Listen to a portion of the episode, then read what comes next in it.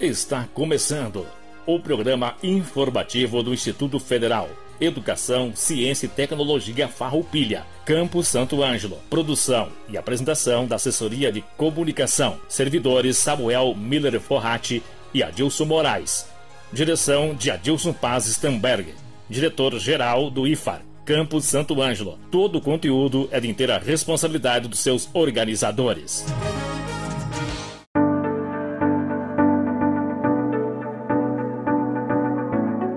Boa tarde aos ouvintes deste programa, em especial à comunidade acadêmica do Instituto Federal Farroupilha, Campus Santo Ângelo. Aqui quem vos fala é o professor Adilson Stamberg, diretor-geral do campus. Esperando que todos estejam bem de saúde, estamos participando hoje para informar aos estudantes que, conforme decisão do Conselho Superior do Instituto Federal Farroupilha, em reunião realizada no dia 24 de julho, o IFAR vai retomar o calendário acadêmico, com as aulas dos cursos técnicos integrados e superiores de forma remota a partir do dia 3 de agosto, próxima segunda-feira. Como já noticiado no último programa do nosso informativo, queremos informar ao nosso público ouvinte que a partir desta edição terá uma mudança na equipe de produção e apresentação pois a pedido da nossa colega apresentadora, a Leonie Lima, solicitou afastamento para se dedicar de forma integral às demandas de trabalho junto à coordenação de extensão e estágios. Compreendemos e agradecemos sua valiosa contribuição na realização destas 22 edições em que esteve à frente desse programa, com comprometimento, organizando, interagindo e incentivando servidores e estudantes a participarem desse importante projeto de inserção do campus junto à comunidade local e regional, através desta emissora, veículo de grande atuação social.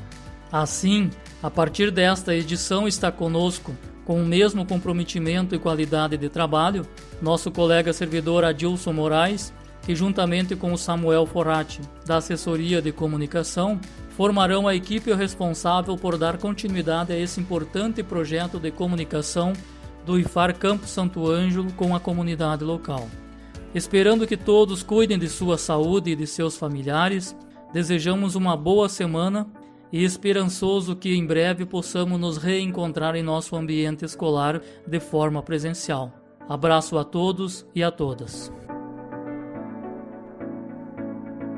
Boa tarde a toda a comunidade do Instituto Federal Farroupilha e a todos os radiovintes.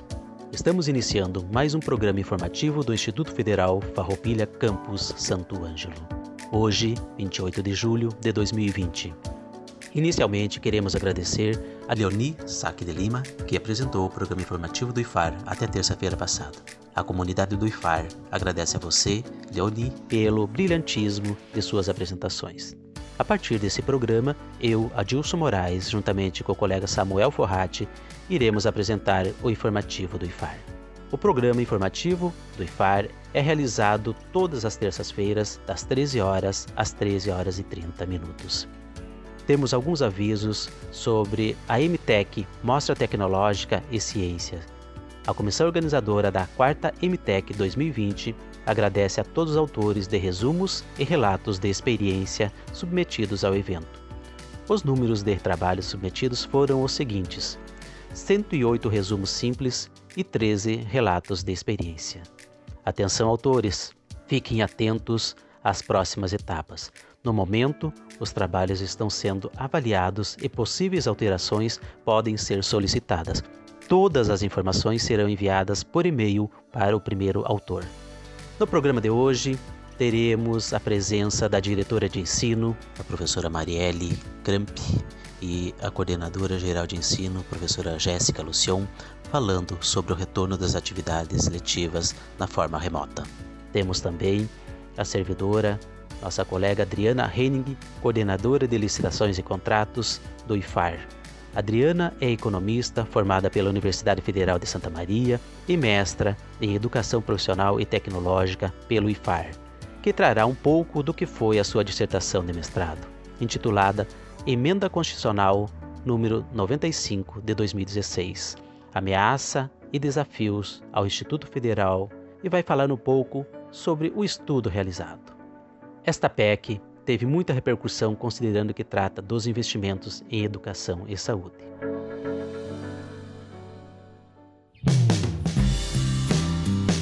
Boa tarde, ouvintes da Rádio Com, em especial a comunidade acadêmica do Instituto Federal Farroupilha, Campus Santo Ângelo. Aqui quem fala é a diretora de ensino, Marielle Machado.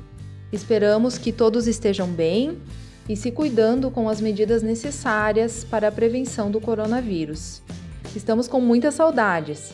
No entanto, esse momento é extremamente necessário para garantir a segurança do bem mais precioso que possuímos, que é a nossa saúde e a saúde dos nossos familiares, amigos e da comunidade em geral. No programa de hoje trazemos boas notícias. No dia 16 de junho, o Ministério da Educação publicou a portaria de número 544. Ela dispõe sobre a substituição das aulas presenciais por aulas em meios digitais enquanto durar a situação de pandemia do novo coronavírus, sendo que ela tem validade até o dia 31 de dezembro deste ano. A partir desta portaria, o IFAR realizou diversas reuniões e estudos a fim de analisar e organizar o retorno das aulas de maneira remota, considerando que a maioria dos cursos da instituição como um todo são presenciais. Inclusive, foi realizada também uma consulta a toda a comunidade acadêmica, através de um questionário encaminhado pela Pró-Reitoria do Ensino e também pelo Comitê institucional de emergência. Desta forma, diante de várias análises e considerações importantes, na manhã do dia 24 de julho, houve a aprovação da retomada do calendário acadêmico pelo Conselho Superior, que é o órgão máximo da instituição. Ele tem caráter consultivo e deliberativo, bem como representatividade dos 11 campi do IFAR. Assim, no dia 3 de agosto, retomaremos as aulas no Instituto Federal Farroupilha, porém, neste momento ainda de maneira remota, respeitando as orientações sanitárias conforme o momento exige. Então, na semana que antecede a retomada das aulas, ou seja, do dia 27 ao dia 31 de julho, será um momento de ambientação, onde os estudantes terão a oportunidade de participar de reuniões com os coordenadores de cursos para melhor entender como será a organização do calendário acadêmico, como será a divisão das disciplinas em blocos, dos horários e da organização da semana de aulas. Os estudantes terão a oportunidade também de realizar formação sobre o uso do SIGA-A, que é o sistema padrão que seguirá sendo utilizado pela instituição. Para esse momento, a ação pedagógica foi planejada em formato diferente do que foi realizado, de modo a superar grande parte das dificuldades vivenciadas na etapa inicial do ensino remoto. Boa tarde a todos! Eu sou Jéssica Lucion, coordenadora geral de ensino do Campus Santo Ângelo, e estou aqui para falar para vocês sobre como se dará a retomada das nossas atividades remotas e como ficam as atividades práticas, sendo elas aulas, PPIs, PECs e estágios. Sabemos que este momento é de novas experiências tanto para os estudantes quanto para os docentes e para a equipe de ensino. Por essa razão, antes de reiniciarmos nossas atividades, foi feita uma avaliação sobre o primeiro momento de atividades remotas visando identificar em quais aspectos seriam necessárias mudanças a fim de qualificar o processo de ensino-aprendizagem. Com base nisso, foram implementadas duas ações. A primeira delas é um programa de formação pedagógica voltada a servidores e estudantes, que iniciou no dia 20 de julho. Para os estudantes, a formação tem como foco oficinas voltadas ao uso e acesso ao SIGA e às suas funcionalidades. Para os docentes, a formação envolve a qualificação do processo de ensino-aprendizagem, envolvendo a preparação de aulas, de materiais de estudos e de avaliações voltadas para o ensino remoto.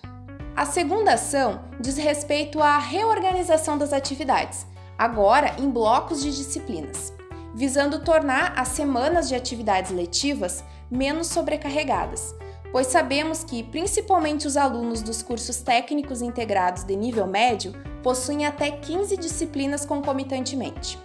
Assim, foi organizado um cronograma semanal de disciplinas, de modo que hajam, no máximo, seis disciplinas por semana. As disciplinas foram alocadas pensando em manter um equilíbrio semanal entre as diferentes áreas: linguagens, humanas, exatas e área técnica. Essas disciplinas farão rodízio até a conclusão do semestre letivo. Dessa forma, durante as segundas-feiras, os materiais e orientações referentes às disciplinas da semana serão postados no SIGA-A. Com isso, os estudantes poderão visualizar todos os materiais, atividades e avaliações daquela semana, permitindo que organizem melhor o seu cronograma de estudos. Também foram pré-fixados horários para a realização de aulas síncronas através do Google Meet. Nos cursos diurnos, os meets relacionados às disciplinas de cada semana foram fixados nas quartas-feiras pela manhã e quintas-feiras pela manhã e tarde. Os meets terão duração de no máximo duas horas, conforme organização de cada docente. Nos cursos noturnos, os mítios foram fixados no período da noite, de terça-feira a quinta-feira, tendo duração máxima de 3 horas. Os demais dias e turnos da semana ficam livres para a organização de cada aluno. As avaliações irão ocorrer de acordo com a organização de cada docente, e o formato da mesma também irá variar de acordo com cada disciplina. O cronograma de disciplinas e MITs será divulgado para as turmas pelas coordenações de curso ao longo desta semana. No momento, as aulas práticas seguem suspensas, porque a circulação no campus se encontra suspensa. No entanto, mesmo as disciplinas práticas continuarão ocorrendo de forma remota, priorizando-se os conteúdos teóricos. Assim que for possível voltarmos de forma presencial, as disciplinas que exigem atividades práticas serão realizadas com os devidos cuidados, cumprindo os protocolos de segurança.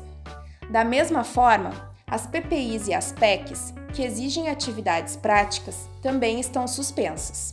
Aquelas que puderem ser realizadas de forma remota estão sendo organizadas pelas coordenações de curso e as informações serão repassadas em breve para as turmas. Pelos mesmos motivos, os estágios também seguem suspensos. No âmbito da reitoria, existe um grupo de trabalho que está discutindo as condições de retomada destas atividades.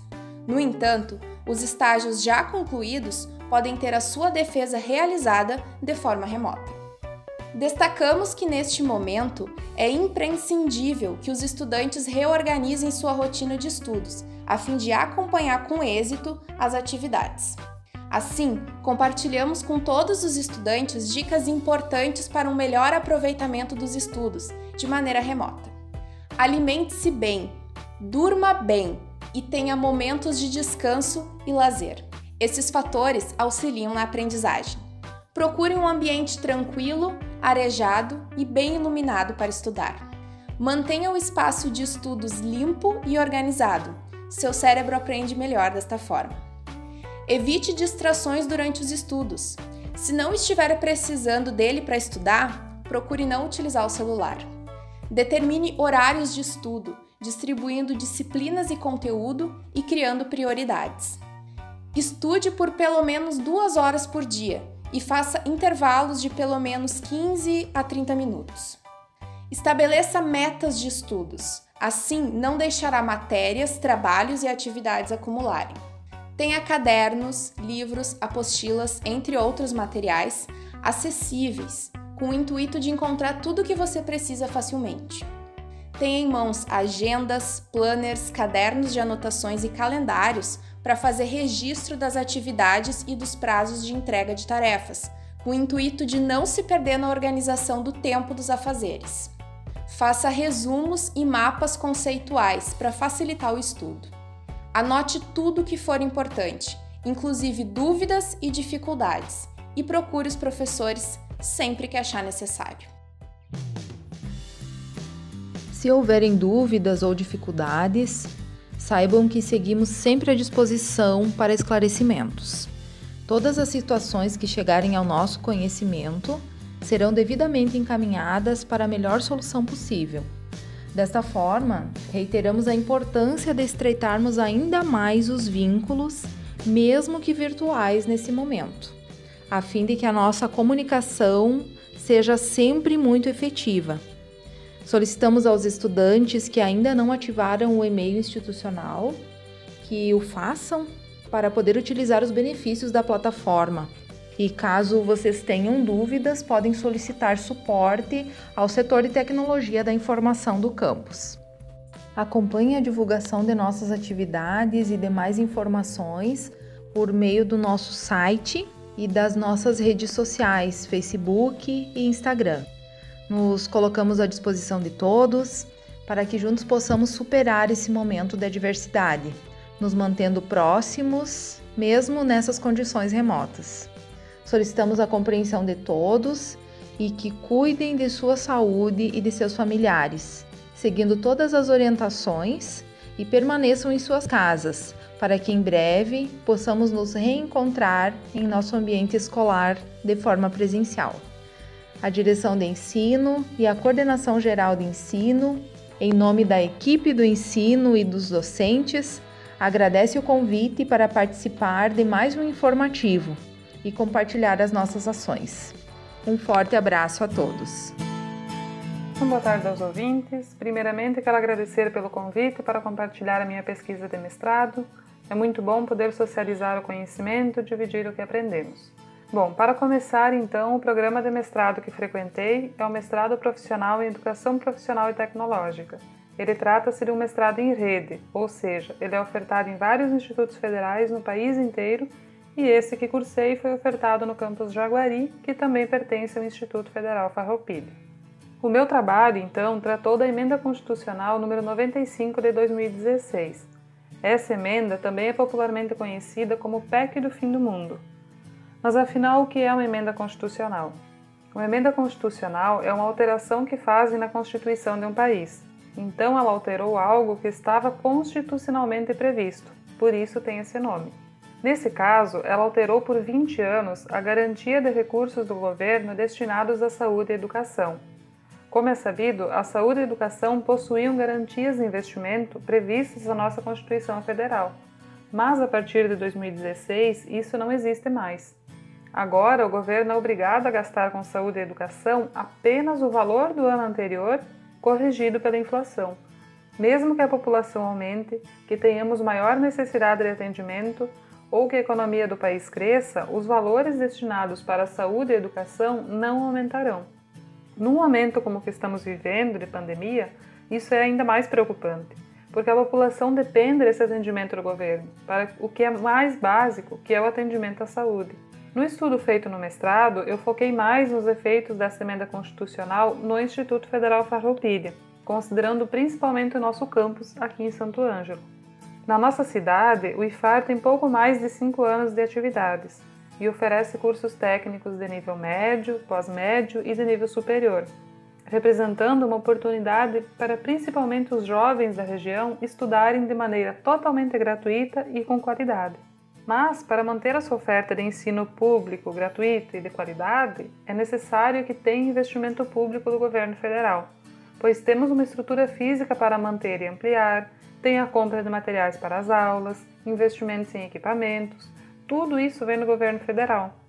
Quando essa emenda constitucional foi aprovada, ela limitou a quantia de dinheiro que o governo possui para investir em educação no país inteiro. Então, torna-se cada vez mais difícil conseguir ampliar a oferta de cursos, melhorar a infraestrutura e atender cada vez mais a comunidade da região, pois o pouco recurso que há é muito disputado. É importante destacar que essa emenda constitucional não veio isolada. Ela faz parte de um pacote de medidas adotadas para reduzir o tamanho do Estado e para retirar direitos sociais e trabalhistas. Podemos citar como outras medidas que possuem essa intenção a reforma trabalhista, que retirou muitos direitos dos trabalhadores, a reforma da Previdência, que piorou muito as condições para a aposentadoria, as propostas de reforma administrativa e reforma tributária, que ainda estão em tramitação, Juntas, essas medidas todas representam uma piora significativa na qualidade de vida da população. Quando entramos no debate sobre a necessidade dessas medidas, inclusive veiculadas na mídia, sempre surge o argumento de que o Estado precisa pagar suas dívidas e que, para conseguir isso, ele precisa gastar menos. Aqui é feita uma comparação com a economia de uma família, o que nós chamamos de economia doméstica, porque fica fácil de entender quando pensamos na nossa casa. Se eu tenho dívidas, eu diminuo meus gastos, sobrará mais para pagar essas dívidas. No entanto, está totalmente errado em se fazer essa comparação. O governo não é só consumidor. No momento que ele deixa de gastar, ele reduz a demanda de produtos que são fabricados e vendidos no país. Ao reduzir o consumo, ele pode afetar empregos. Pessoas desempregadas consomem menos. Quanto menor o consumo e, por consequência, a produção, menor o nível de impostos recolhidos, fazendo com que a receita do governo seja ainda menor. Diminuindo a receita, é necessário, por essa lógica, cortar ainda mais os gastos. E isso não tem fim. O Brasil já passou por décadas inteiras onde essa política era aplicada e deixava o país cada vez pior. Mas se reduzir o gasto não é a saída, então o que, que pode ser feito para que o governo pague suas dívidas? Existem muitas medidas que não acarretariam na piora dos serviços públicos. Vamos citar apenas alguns exemplos.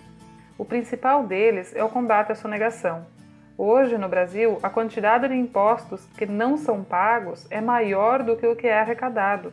Existem empresas que devem bilhões de reais e, pelo poder que possuem, acabam obtendo isenção ou negociam a vida toda e acabam não pagando a maior parte do que devem.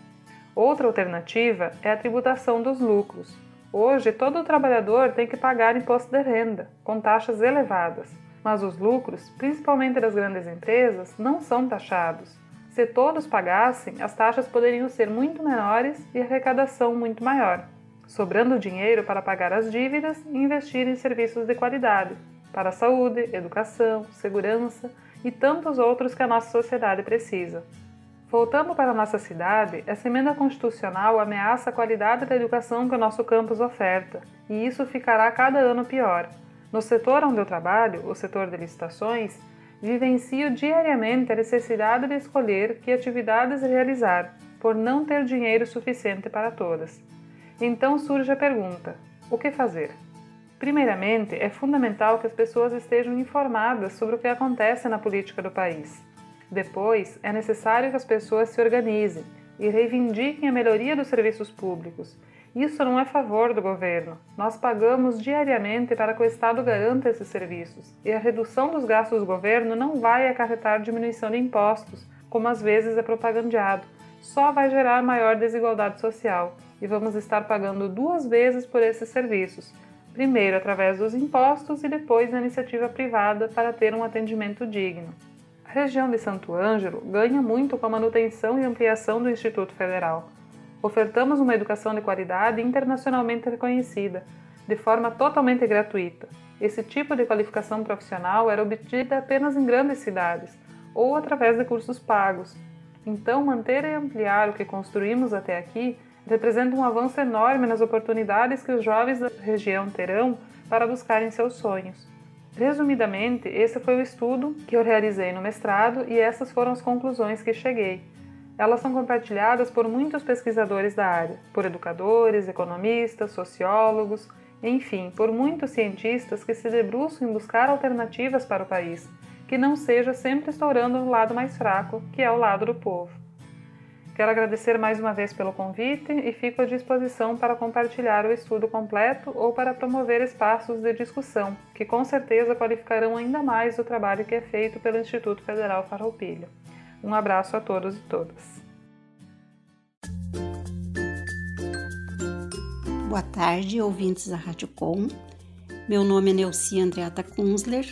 Eu sou docente de arte e presidente do NAC, que é o Núcleo de Arte e Cultura do IFAR Campo Santo Ângelo. Venho apresentar a vocês hoje duas propostas artísticas de nossos alunos do campus que participaram do Minuto de Arte e Cultura do IFAR.